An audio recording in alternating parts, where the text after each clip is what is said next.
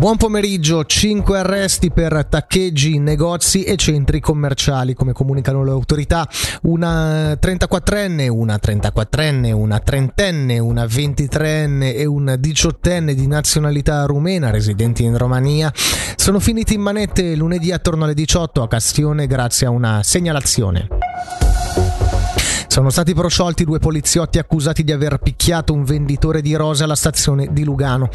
I fatti risalgono al 2015 quando, stando alla denuncia del CSOA Il Molino, i due agenti della comunale di Lugano avrebbero malmenato l'uomo confiscandogli poi le rose e pure il guadagno della giornata. Sempre secondo il CSOA, due referti medici avrebbero confermato che la vittima ha rimediato un timpano rotto e lividi sul corpo. Malgrado ciò, il giudice Simone Quattropani ha ritenuto che mancano gli elementi oggettivi per confermare le accuse e ha così prosciolto gli imputati.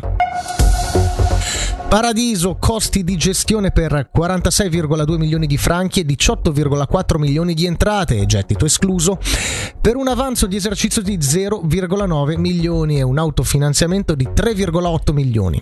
In un comunicato stampa viene spiegato che alla luce di questi dati positivi, il municipio propone al legislativo un abbassamento del moltiplicatore al 58%. Infine la mete oggi in prevalenza soleggiato con favogno moderato, temperatura massima sui 16 gradi.